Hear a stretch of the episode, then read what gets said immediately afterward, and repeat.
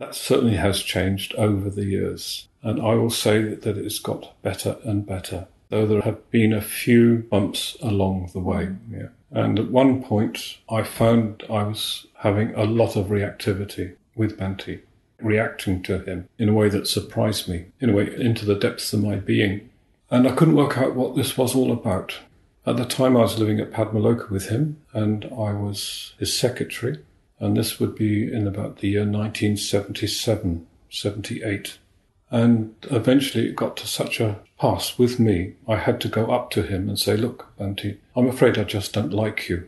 There's something about you that irritates me profoundly, your personality, and I'm finding it very difficult even living here.